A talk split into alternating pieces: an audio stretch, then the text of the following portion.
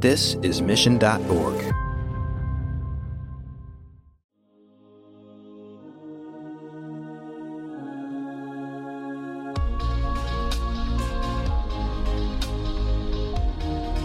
Welcome to Marketing Trends. I'm your host, Jeremy Bergeron, the Vice President of Media Strategy at Mission.org.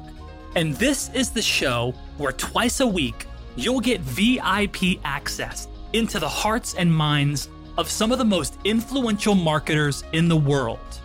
On Marketing Trends, we'll do two things. We'll go deep on a human level, and we'll go even deeper on the nitty gritty of what makes for the most successful marketers and strategies today. I'm glad you're here. Now let's get into it. There's an old saying that in every tragedy, there's an opportunity. Sometimes it's our darkest moments that we find a way to make the world a better place. And that's exactly what Christine de Wendel, the US co founder and CEO of Sunday, sought out to do during the pandemic. Today, marketers are all trying to create a frictionless experience, or simply a better buying experience for the consumer. But what is less seamless than waiting on the person to bring you the bill? Sunday sought to rectify this, and they did. Entrepreneurs will tell you this every day. It is full of challenges, and the ups and downs of building a company like this are incredible. And so I mentioned seeing your product live is so rewarding.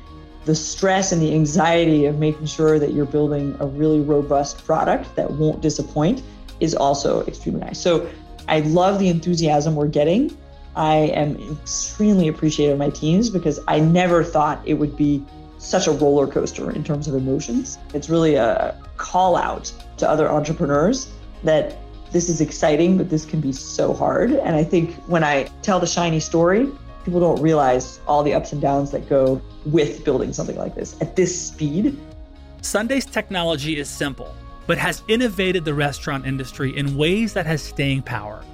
Not only is it creating a smoother process for consumers, but it also has the possibility to give businesses a better sense of who they're working with while also creating a much more personalized experience.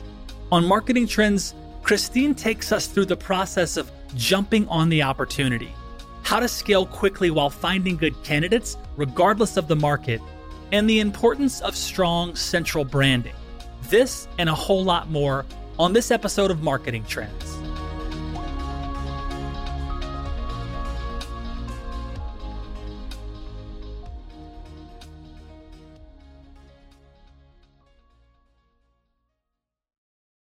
Hey, everybody, welcome back to Marketing Trends. This is your host, Jeremy Bergeron, Vice President of Media Strategy at Mission.org. And today we have Christine de Wendel, CEO, US, co founder of Sunday. Christine, welcome to the show.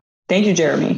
Super excited to have you. You have a really interesting business that I feel is very well timed given this, the rapid changes in, in, in behavior and how consumers are using QR codes these days. And so I kind of want to start at the genesis for you and like what was the the beginning of of Sunday? Was this kind of you and the three co-founders sitting around at the dinner table having a conversation around this technology or what was the very beginning of birthing this really cool business? So, Jeremy, the way Sunday was born was in my co founder, Victor's restaurants. And so, Victor and Tigrane, both co founders of the business, have a really successful restaurant group in Europe, uh, highly Instagrammable, very sexy restaurants. Uh, it's called the Big Mamma Group. And when COVID hit uh, in the spring of 2020, they said we have to innovate to survive. And everyone started putting QR codes on tables for menus. And they said, well, wait a minute, why can't we put QR codes on tables for payments? Because that'll make it faster experience. It will reduce the touch. And frankly, it's an experience that every other industry has put into place, be it Venmo for peer to peer, PayPal for e commerce, you know, even Uber for uh, rides why hasn't anyone disrupted the way people pay in physical retail, especially in hospitality? And so they tried it out in their restaurants, and there was massive, massive enthusiasm. Waiters loved it, and consumers loved it, restaurant managers loved it. And so they said, you know what, this is big enough and this is impactful enough that we can actually change an industry. Let's spin it off from the Big Mamma Group and, and build out a fintech. And that's when they I came in. They called me up last December, so exactly a year ago, and they said, Christine, you're a seasoned e-commerce digital unicorn scaler. Do you want to join us? We want someone based in the US, and uh, they're friends of mine from Paris. And uh, let's do it together. And so that's how the three of us came together to build this business. Wow. So the, they saw the opportunity at the, at the restaurant in Europe, and they, I mean, he was like, I'm going to go find a developer and build this. Like he just had someone just kind of build the technology. We started with a very scrappy proof of concept. It worked very cool. extremely well. And that's what we used to get to market, to actually prove wow. that the market was interested in this type of product and that consumers love the product. Wow. Okay. So now it's currently available. So we're live in five countries. Okay. US, Canada, UK, France, and Spain. And uh, we are in major cities in the US. We're in Atlanta, we're in New York, we're scaling across the country. Um, in Canada, we are focused on Quebec right now, but moving uh, west. And uh, in France, we are all over the country. In the UK, we're all over the country, and the same with Spain. Mm. So QR codes have been around for a while. I know there was in the past they they kind of made an, an, an, appearance on the scene, and then in some ways kind of fizzled out. In a lot of ways now with COVID and things in the world have changed, they've become really relevant. But it seems like um, depending on the country, adoption can be slow. Maybe it can be fast depending on where they are. How has Sunday really kind of helped customers adapt to the use of QR codes? So, Jeremy, you make a great point. Two years ago, nobody would have wanted to use a QR code, right? The technology exists since years, but uh, consumers didn't know how to use it, and uh, restaurateurs did not want to put QR codes on their tables. Then COVID comes through there, and people, you know, adopt technology much faster because they need to and uh, people don't want to touch anything anymore because they're you know sanitary precautions and suddenly restaurateurs are putting qr codes on their tables everywhere all over the western world and consumers all know how to use them. In addition uh, the cell phone technologies have changed and it's much easier to use qr codes than it was a couple years ago. So you have this perfect storm where uh, there's been a unique and tragic phenomena in the world, which is COVID, but has given a massive acceleration to the adoption of this technology. And so the baseline is everyone knows how to use a QR code, everyone gets it, and restaurateurs are really open to innovation. Hmm. Then, to the second part of your question, what you realize is that you're going to have different levels of adoption depending on the market. And it's very often correlated to the adoption of mobile payments. And so what you'll see is that the US uh, has absolutely embraced mobile payments and you know Apple Pay and Google Pay are very prevalent. And then you know if you move over to the UK, it's quite high. And then as you move into Southern Europe, uh, those rates get lower. And we see a direct correlation between uh, adoption of mobile payments and adoption of, of Sunday. That being said, we are blown away by how quickly consumers are using the tool. We have about 50% adoption. Wow. On average across our, our markets, which means when Sunday is deployed in a restaurant, about 50% of people are paying with it. Wow. And that'll go up to 95% in, you know, very urban, younger, uh, hipper restaurants. And it'll go down in, you know, more established restaurants who don't have a clientele that's used to using technology. But overall, we're around 50%, which is very impressive. Wow. Yeah. That that's it. That is. That's awesome. How are you thinking about the digital experience, you know, your customers go through when they scan a code?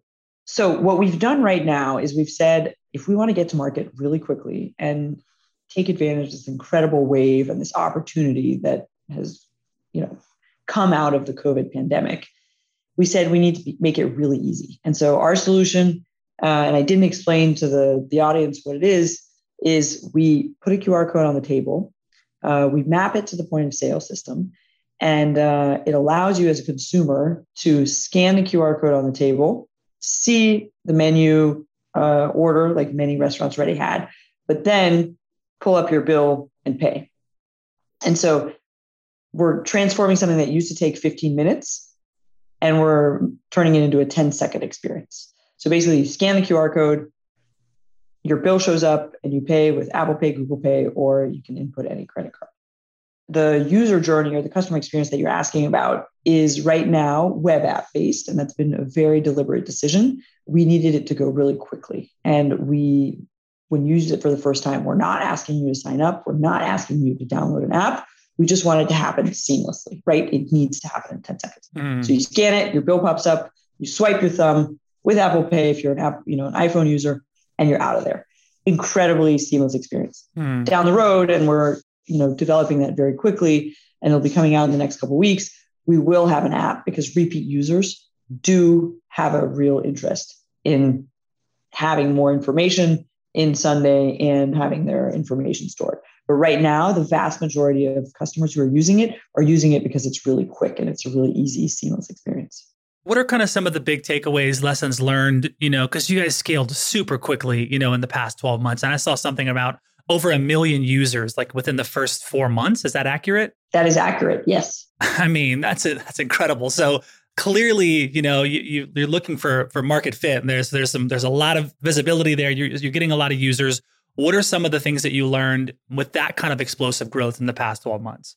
All right. So the growth trajectory is we started the company in March, so exactly nine months ago. We raised a lot of money, 124 million. We said we want to launch in Europe and in North America at the same time because this technology is so powerful, is going to have such an impact. We want to make sure to get market share and really get our foot on the ground in each of those markets from the outset. So, what does that mean? Well, you have to deploy really quickly, and uh, you need to make sure you have strong central processes that don't create chaos. So, what does it mean to launch in five countries in in six months, um, or you know now we've been nine months in. Well, we've hired 290 people, uh, which means you have to build a hiring machine, and you have to hire top talent in each one of those markets and local talent in each one of those markets. And then you need to make sure that you have a central playbook.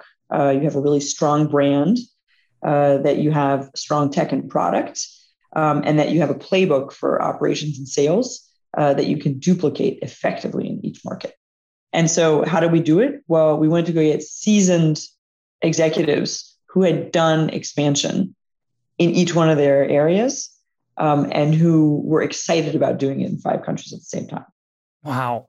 Yeah. I mean, it seems like launching you know in those markets simultaneously i mean it's going to be a whole host of amazing challenges that can come up. You know you're you know you're launching locally you're launching you know internationally you know so it's got to be an interesting experience eh, in that were there like huge huge obstacles in launching simultaneously in that way? Or you know you had such a wide user adoption was it just home run after home run and launching all these markets or did, or did it present some interesting challenges in doing it at the same time? So some of the challenges we've seen are related to time zones and um, that balance between having very strong central functions um, and some of those are based in north america some of those based in europe um, and making sure that you're giving enough attention uh, to each one of the areas is, is challenging. I'll give you a very concrete example. Um, a big part of our support tech is based in France. And so for launching in Europe, perfect. Um, for launching on the East Coast of the US, it works. You have roughly, you know, 6%, uh, six hours a day of overlap. And then when we started launching on the West Coast of the US, we were realizing that there was basically no overlap between restaurant opening hours. And don't forget, when do our restaurants work? Uh, in the evenings and on Saturdays and Sundays. And so, how do you make that compatible uh, with a phenomenal tech team that's working in France and who needs to be servicing the West Coast? And obviously, when you have 290 people in the company and you're nine months old, things are still very chaotic. And uh, that was a little messy. So, time zones is definitely something we've um, uh, we've seen challenges with. From a language perspective, what's been really important is uh, to hire a lot of bicultural people because you need people who are natives in their markets, who know the market well, who speak the language perfectly. But obviously, our core language and our, our main language at, at Sunday is English, and that's the way we communicate. And so when you're hiring, you need to make sure you're able to have people who can, you know, have one foot in a very global English speaking startup and on the other hand who are you know one foot with a very local approach and who know every great restaurant in barcelona and madrid and uh, know which dive bar they need to talk to to talk to the right restaurateurs And that's a little bit of a balancing act, right? Sometimes I feel like we're, you know, splitting ourselves both ways to have that hyper local expertise and have the mindset of being an absolutely global scalable company. You talked about a hiring machine, and I'm curious if you can maybe unpack that a bit because you know, clearly you've grown in headcount as well as users. What goes into to kind of building a hiring machine? What are some of the things you and the leadership team are putting together there? It goes back to a central process, right? What are the guidelines for hiring? If you want to hire effectively, and this is something I've, I've done throughout my career, you want to put a very clear process in place that ensures quality, but also speed. And so um, what are the questions you're systematically asking to candidates? How quickly do you ask them to get back to you? What's the process for doing a case study? And um, once you've built that process, it's much easier to deploy. So I'll give you a really concrete example. Right now, I'm hiring uh, 10 city general managers throughout the US because we've seen great traction on the East Coast. And so now we're, we're moving, we're moving west. And so, how do you do that simultaneously? Well, it's the same job description. Um, it's the same initial interview questions before you actually speak with a candidate. Um, we use a great tool called the Predictive Index, which is a an HR tool that takes five minutes um, that allows us to see the character of our candidates. You ask someone to respond, and so everything is somewhat formatted. But then the actual interaction you have with uh, the person hiring you or the hiring manager is very personable and very human. And so you want to build those rails, but you still want it to be a very hands-on, high-touch approach. Um, and then we make sure we respond to people within you know X days, and that we have um, a decision made within X days. How many people do they see? How long does it take? Mm. And um, that allows you to see hundreds of candidates. You know, to hire 300 people, we've we've seen probably thousands of candidates at this point. Mm-hmm, um, mm-hmm. Still provide a good experience and ensure you're keep you keep raising the bar and you're hiring qualitative candidates. So in terms of the marketing there, I'm, I'm assuming that it's kind of is it decentralized where you've got marketing folks, you know, in all these countries where you're live, or is there kind of a centralized marketing team here, maybe in the US that's really, you know, spearheading everything internationally? What's that look like? So we have again central approach with uh, a local presence. And so I mentioned earlier that building a strong brand is, is part of what we're doing. We're building strong central functions. We're building a B2B to C brand. And so uh, you may have seen Sunday has a very fun, approachable, you know, very deliberate brand identity because we do want to build a B2C brand. Now, how do you do that? Well, as an early stage startup, you overinvest in brand. And if you take a look at our website, you look at our, our marketing materials, um, we have, I think, done a really great job with that more so than than most fintechs who are at the same level of maturity than we are.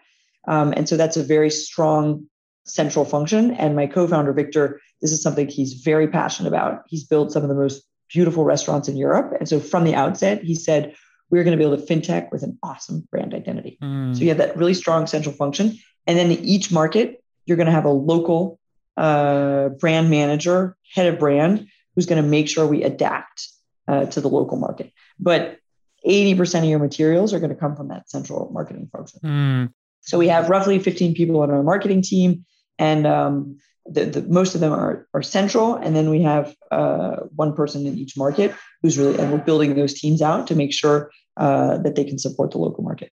How do you create a unified brand and voice across different cultures? You're operating in, you know, so many different places. How do you create that kind of unified brand? Well, it comes back to first of all having a really strong brand, um, and so once you build that strong brand, making sure that every one of your local touchpoints respects that brand. So I'll give you the example of uh, social media. When we have local social media sites, the look and feel is very much orchestrated by Central.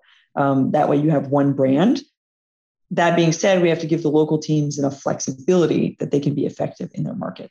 Uh, so again, very strong guidelines, strong central presence, but with leeway to adapt where they need to in each market.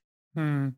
In terms of just like marketing channels and, and and kind of how you invest in them across these markets, like is there a difference? Like how how how do you invest in the US versus France versus in Spain? Do you follow the same approach in terms of the marketing channels you're using? Are you testing various things?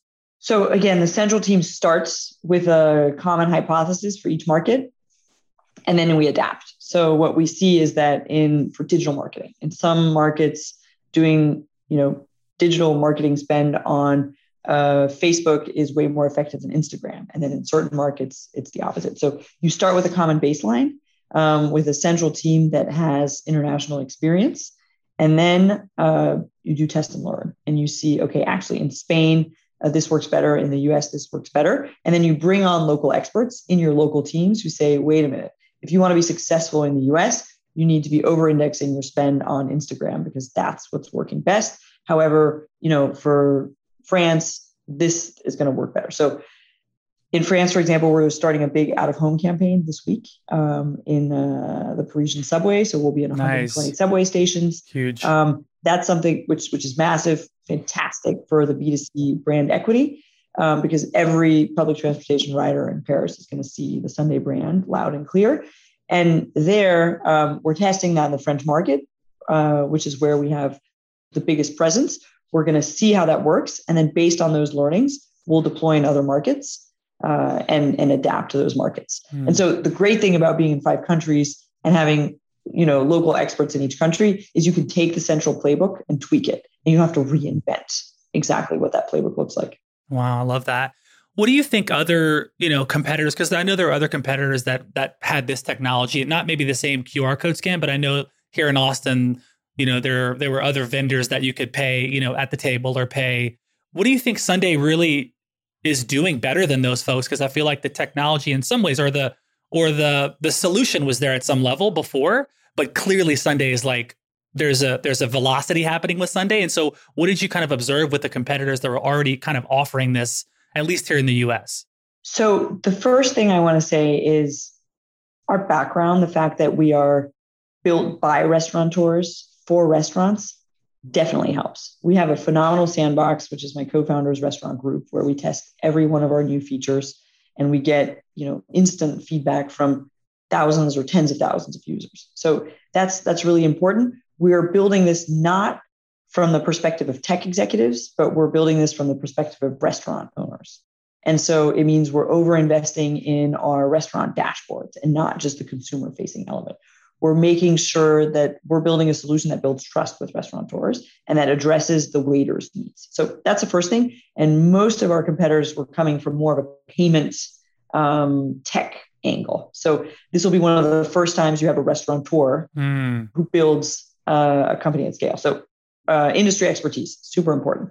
Uh, the second piece is we have been incredibly fortunate uh, to raise this much money um, and have such a large vision and have such great traction with our investors that allows us to go quickly. Um, so what we we talked about it earlier. There's been a, a unique window because of the pandemic uh, where people acknowledge that there's a place for this technology. There's an appetite for uh, you know bringing this new technology in, which is quite unique. That there's a there's such a, a time frame that's so active. And so having the right funding, the right team, the right idea at the right time has helped us get a lot of traction. And uh, a lot of the players that had tried this technology earlier came a little too soon and uh, they didn't have the traction. And then, you know, it's harder uh, to go see investors and raise this kind of money when you've been in market for three or four years. Uh, you don't necessarily have the restaurant experience. You don't necessarily have the tech scale up experience. Uh, so we came in with Victor's restaurant experience, my tech scale up experience, and we said we can rock this market. Right.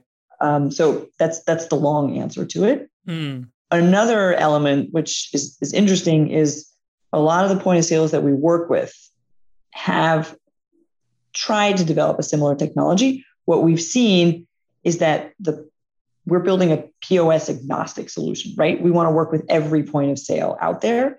And uh, that means we're really, truly building a B2C brand, and every point of sale understands that. And that's why we've had mm. great traction and great partnerships with most of the point of sales because they realize that it's a very fragmented market and that uh, working with us means that we're really building something that's going to address 70, 80, 90, 100% of the market as opposed to just their customer base.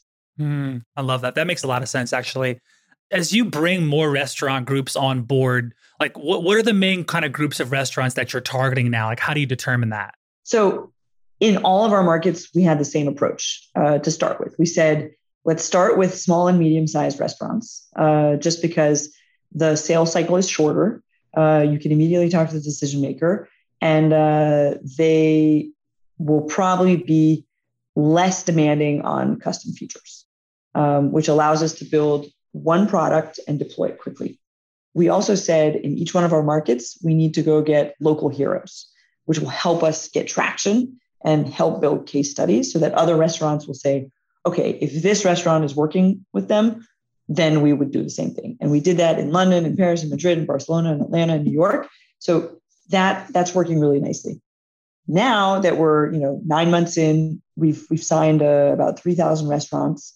Uh, so we're we, we've proven the model. We're getting great traction. Now is when we're starting to focus really on mid market and enterprise brands uh, because that's going to help us create the real flywheel of adoption. Where tomorrow, when you Jeremy go into a restaurant, you ask if you can pay with Sunday because you've used it five times in the past month and you think it's a great mm-hmm. solution. And frankly, you're going to get impatient if you can't be using a solution like Sunday because you never want to wait for the check again. Mm. And so now we're ready. We also have way more robust tech teams. You know, when we started, we had five, 10 people on the tech team. It was very tough for us to build a product that would be perfect for larger accounts. Now that we have larger tech teams, we can actually customize, we can see if they have any specific needs. We're able to deploy to the enterprise. So, in short, first, with local heroes in the small and medium segment. And then as we grow and expand, focusing more on mid market and enterprise brands. Hmm. So, as you pick metros in the US, kind of as you're, you know, opening more metros, like, are, is there a is there a certain number of you know restaurants in that geo where it's like okay we're going to go austin then houston or, or dallas then all like how do you decide okay what metro are we going to jump into next so we start with uh, basic statistics we take a look at what are the big metro areas and um, what is you know uh, disposable income uh, we look at classic economic metrics to say okay this city makes sense and then uh, we take a look at where we have easy access to a local hero or you know a flagship restaurant in the area because that's going to activate uh, the flywheel. And so that's through network. Uh, we have phenomenal investors who are from the F&B space who know people who could have a restaurant in one of these markets if we're working with them in Atlanta, New York, or Montreal. And so part of it's opportunistic and just can we get access to a couple of those flagship restaurants? And the other piece is purely economical. Is it a city that has a big food scene where people go out a lot um, and where the demographics make sense to start. Mm. We start hyper local because it's easier to have sales and ops teams in one space. And as we get traction, we expand. Mm. Where are you seeing the fastest adoption in terms of demographics? So Atlanta is a great example. Um, so it's also where our headquarters is. It's, it's my hometown, and so we we had somewhat of a head start here. Um, but it's a city with, um, you know, big purchasing power. Uh, it's a city where people do like to go out, um, but restaurateurs are not uh, opposed to putting QR codes on tables. So um, if you compare to a city like New York, uh, where uh, restaurateurs are a little bit more conscious of the aesthetics and the experience in their restaurant, the sale is a little bit trickier. And so our, we're seeing our sweet spot is cities where people like to go out, where there are big restaurants um, who are digitally progressive, who are excited about innovation, and um, who see the need to innovate. Um, and so that's one one important criteria. And um, once we have those local heroes in the market, it's really easy to deploy. Uh, so right now we're focusing on 10 cities in the US, which are all the major metro areas. And we'll pick that to take the example of Texas, since you're based in Austin. Right now, we've said we're going to start in Dallas. And, uh, and then that team, once they get traction, Dallas is in a perfect position to start expanding to the other cities in Texas mm. so that we get a good coverage of the region. And let's be honest, you can't do it all at the same time. So you have to be very tactical in the way you deploy. Yeah. I like that. Yeah. I mean, I'm very obviously very bullish on Austin. I live here, but I just I feel like Sunday will be it'll be huge. It'll be We're gonna call you, Jeremy when we're ready. Let me know. Yeah. G- give us another six months and we'll be there. Okay. I love it. That's awesome. What what what kind of marketing channels or media are you seeing the best results within the kind of the D2C part of your strategy? So at this point in our deployments, we mainly focused on B2B, right?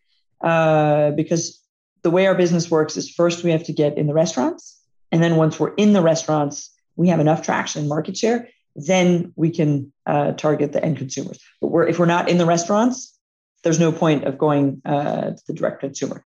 And so right now, the bulk of our efforts have been through digital media, pushing to restaurants. So lots of Facebook invest because a lot of our restaurateurs are on Facebook, lots of Instagram invest because restaurateurs are on Instagram. And that's what's helping us fill our sales pipeline with leads uh, to build the B2B element. We are just starting now when we have enough traction in the market to focus on the C part. And so I talked to you about the out of home campaign, uh, which we're about to launch in the in the subway uh, in Paris. This is a great example of we have enough traction in downtown Paris with the B2B part that we can start activating the B2C flywheel. Mm.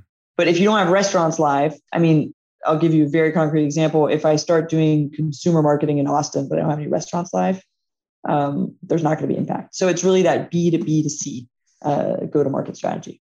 I love it. I'd love to just for you just kind of reflect on you know the past you know since you started until now you know just thinking about you know what's what's kind of been like one of your most exciting days maybe the best day and then also maybe what's been the most challenging day so they're quite linked the most exciting day for me is and this happens to me now thankfully you know almost uh, you know several times a week but the first time I went into a restaurant in the US and uh, the product was live, and I saw consumers around me using it and loving it. And I saw waiters pushing it. And that aha moment when you see someone at the table next to you who wants to leave the restaurant and who doesn't have to wait for the check anymore and uh, who's going to you know save 12 15 minutes because they're not going to wait for the check ask for it get the check give their credit card and have it come back that is incredible and so satisfying. And that's, I think, the beauty of being an entrepreneur is that you see your product live and you see how it impacts an industry, how it impacts the customer experience. Phenomenal. And so, what I do every day when I come home from work is I stop by one of our restaurants for five ten minutes to talk to the general manager of one of the restaurants that are live, uh, you know, in our neighborhood in, in Atlanta and I check in and see if everything's working. And that moment where I see that smile of it can be, you know, the 75 year old uh, who's using this type of technology for the first time, or someone who, you know, thinks this is totally standard, phenomenal. The downside of building an early stage company is when there's an outage. And so, you know, let's be very realistic. We're building a product from scratch. Uh, there are tech integrations, and we've been lucky. There have not been so many. But when there's an outage, that means we kill trust with restaurants. Mm. And that is incredibly painful because for one hour, half an hour, five minutes, the product doesn't work. And then every one of those waiters loses that incredible trust and enthusiasm they have. Mm. And so that's what I'm seeing, you know, really what uh, building a company from scratch is that incredible high of seeing your product work and create impact, and that incredible low of saying, I just killed relationships with 50, 100, 200 restaurants that I'm going to have to rebuild and regain that trust because for five minutes, my product didn't work for whatever reason. Mm, right. Wow. What would you tell other kind of CEOs and entrepreneurs about kind of how they can really start on this journey of creating, you know, just a more seamless, better end-to-end customer experience? Like where should they start? I feel like this is something you guys are getting right. And I'd love your thoughts on that. I mentioned it earlier. I think one of the things where we've been incredibly lucky is that we have a, live sandbox in my co-founders restaurants and i think we really spend hours days weeks months observing the customer experience and getting feedback and so we're not sitting in a great co-working space building an ideal product uh, we put it into market and then we adapt and we're in a unique position to be able to uh, to tweak it at scale without compromising a relationship with a partner because of my co-founders restaurant group. Mm-hmm. So I think that's one thing. And we go one step further as we make sure that every one of our employees understands what it's like to be a waiter, an operator in a restaurant. And so part of our onboarding process is everyone needs to spend uh, at least a day uh, waiting tables. Mm. Um, so we've partnered with restaurants. And if you if you you know have been a, a waiter, if you were waiting tables in college, you know exactly how painful it is at 7 p.m. on Friday when everyone wants to do something at the same time and something doesn't work. And so you know how rigorous you need to be on the excellence of your product. Until you've been in that moment and until you've felt the heat of being a waiter at rush hour, you can't understand. So we make sure every one of our employees uh, has that experience. And then we keep testing in a live sandbox and getting feedback and iterating on the product. Mm. So for folks who like other folks who don't have that live sandbox, I mean, that's what you guys had and it's, and you still have it and it's amazing. Are there still some yeah some things you can might might share with someone who is launching something you know similarly maybe in another industry but maybe doesn't have that exact starting point but they still want to focus on creating a better customer experience. Yes very very tactical recommendation is to say okay how do you get on your cap table or as an early investor or as an advisor somebody or a company who's on your customer end who can become that live sandbox. And it doesn't have to be, you know, your co-founder's company. It can be uh, someone who you give the opportunity to invest in. It's even somebody you can say, listen, I'm going to give you a small stake of equity and you're going to be my sandbox and I want you to build this with me and you're going to be my first preferred partner. And that customer feedback is priceless. And be it, you know, B2B customer feedback where that makes more sense or having, uh, you know, an ambassador group or a testing group a preferred end customer group if you're building something B2C, um, it's incredibly valuable because that's how you can continue iterating on your product. So get to market and keep iterating. Mm. And at first, you may need to subsidize that with, you know, an equity stake, with lower prices, with some sort of financial incentive that gets that B2B partner or that B2C partner excited about working with you. What's your relationship with like this idea of like predictable growth. You know, it's like you, on one hand, you, and your co-founders and the team there, you have this really all this really cool data. You, you've telling an amazing story. You've launched in you know multiple markets. You're in Europe. You're in the U.S. You're growing rapidly. You know, and w- when I think about the experience that a customer will have in using this, like what I guess what's the ultimate end user experience when someone are we going to like I can book on Sunday. I can certainly pay on Sunday. What's kind of the evolution of where we're headed with this with this experience? So our vision with Victor is to transform the experience in physical retail. And that starts with payments, but then there are so many other consumer touch points where we can provide a better experience that hasn't been done yet in physical retail that the the ideal customer journey with us and I'll, I'll focus on hospitality but you could actually you know extend this to other elements of physical retail is to say, okay, restaurants and hotels are one of the last places where you know the operator knows nothing about the person when they come into the lobby or they come into the restaurant. And so even if you go to the same restaurant in Austin every second week, unless the waiter recognizes you, uh, there's no way for them to have information about you're the guy who always likes to have a draft beer on Fridays at you know 7 p.m. And so we start with the payment experience, which allows us to have a lot of data. It also touches one of the most important operational uh, moments of the experience that needs to be fixed, which helps us deploy quickly because everyone gets that payment is a pain point in the diner experience. But then once you have that customer base, and once you're in those restaurants and you've created trust with them, you can on, add on additional features. And so um, at some point, you can do smart ordering. Uh, you can obviously uh, make sure that if somebody is, you know, allergic to shellfish or the specials are out, you're not putting them on the menu anymore. It's the payment piece is really the first uh, step of building that tower um, or building that rocket ship or whatever you want to call it, um, because it's an obvious way to enter the market. But then you can start adding additional touch points. And so, in my you know ideal scenario, when we've deployed all the features we'd like to, you can go into a restaurant. Um, they will know who you are. We're going to partner with you know reservation uh, companies. Um, you're going to sit down at the table. The menu you're going to see is not going to have the things on top that you never take that you don't like. Um, and when you're ready to pay, all of that will happen seamlessly, right? And it'll be a phenomenal tool for recommending other places you should go to, recommending what you should have. I mean, there's a huge potential. And so right now we're laser focused on building that first brick, which is executing and executing well on the payment piece and getting market share. But then we're starting to look at all the additional features that you could build, which would enrich the customer experience and also the restaurant experience. Mm, it's awesome. So cool. Is there anything else that you wished you get asked when you get interviewed that no one asked you? Something else you want to talk about, but maybe doesn't always get brought up? I think I would say something which um, this is this is something I'd like to say as an entrepreneur. Uh, we are getting phenomenal traction.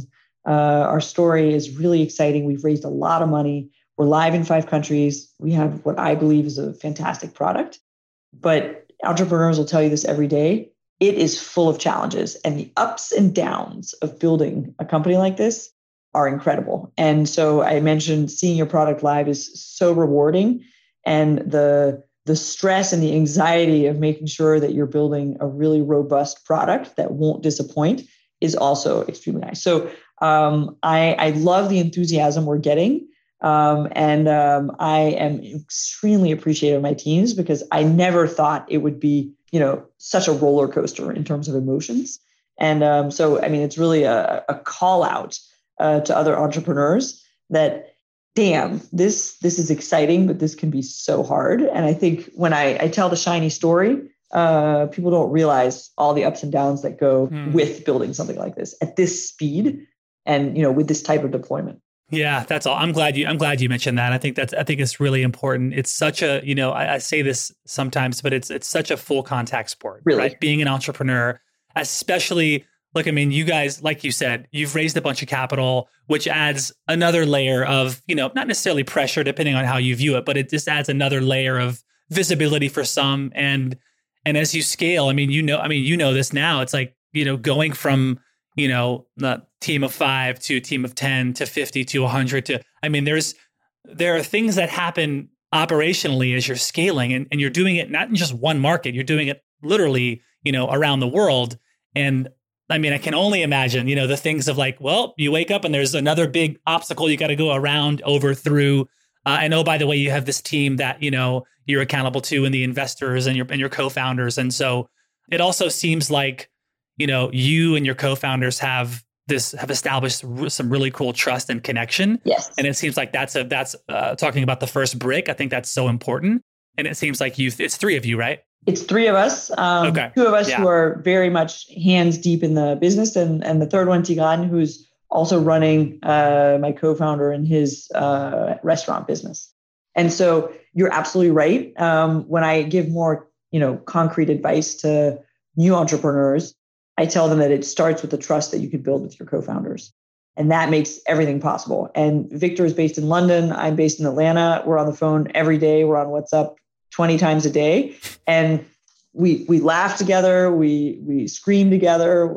We haven't cried yet together, which is good, but we're uh, you know, there's an absolute solidarity, uh, which also makes the whole process way more enjoyable, way more fun. And uh, both of us are convinced that this is only worth it if you're enjoying every step of the journey. And despite the challenges, you need to have fun with it. And so that absolutely comes with the trust that you build with your co founder. I love it. That's so cool. Christine, this has been exceptional. I've, I've enjoyed this conversation. I am very excited, more excited about what you and the squad at Sunday is building. I'm excited for this to get to Austin. Let's go. I'm a big foodie. We're coming, Jeremy. My small circle, we're waiting for this. And so I'm, I'm excited for you. Congratulations again. Marketing Trends podcast is brought to you by Salesforce.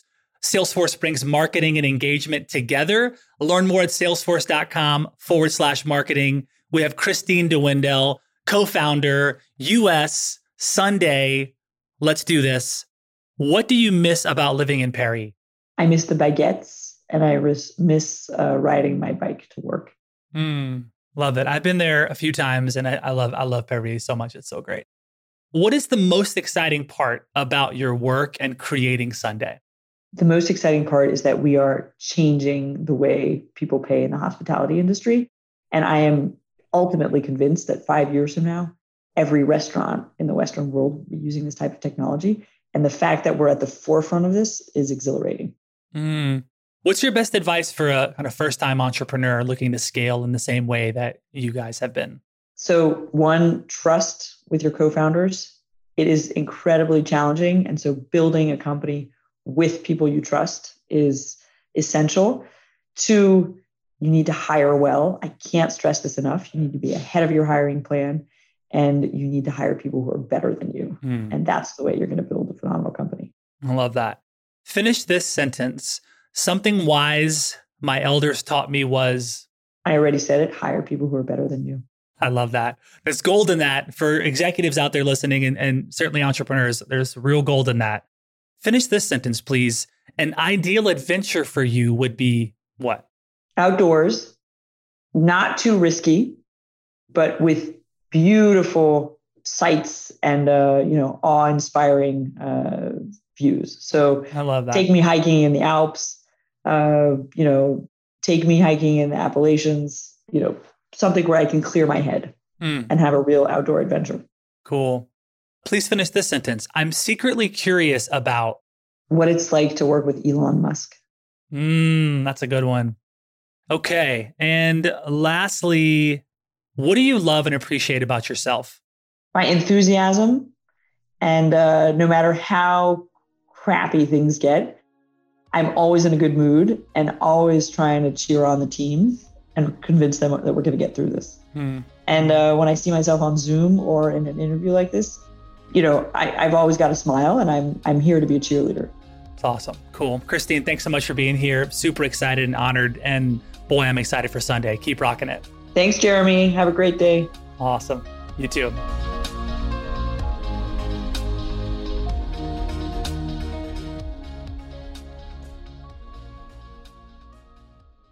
You have eight seconds to make a connection or risk a click away onto the next topic. The difference lies in your ability to deliver relevant experiences to your audience across devices and across channels.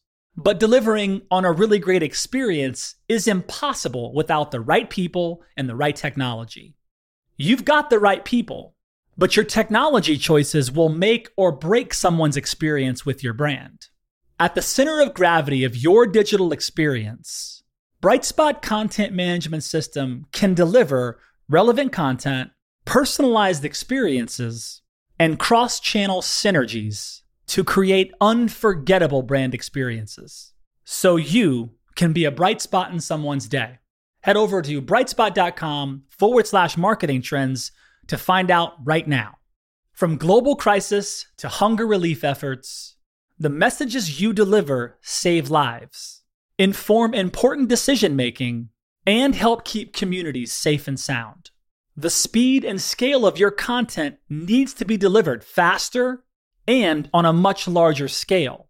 Brightspot Content Management System has supported some of the world's largest brands to communicate on a global scale. From Johnson & Johnson sharing critical information with their customers to helping Whole Foods tell their brand story to a global audience. Brightspot is designed to handle rapid iteration and personalized messages to those you care about most. Learn more at brightspot.com forward slash marketing trends.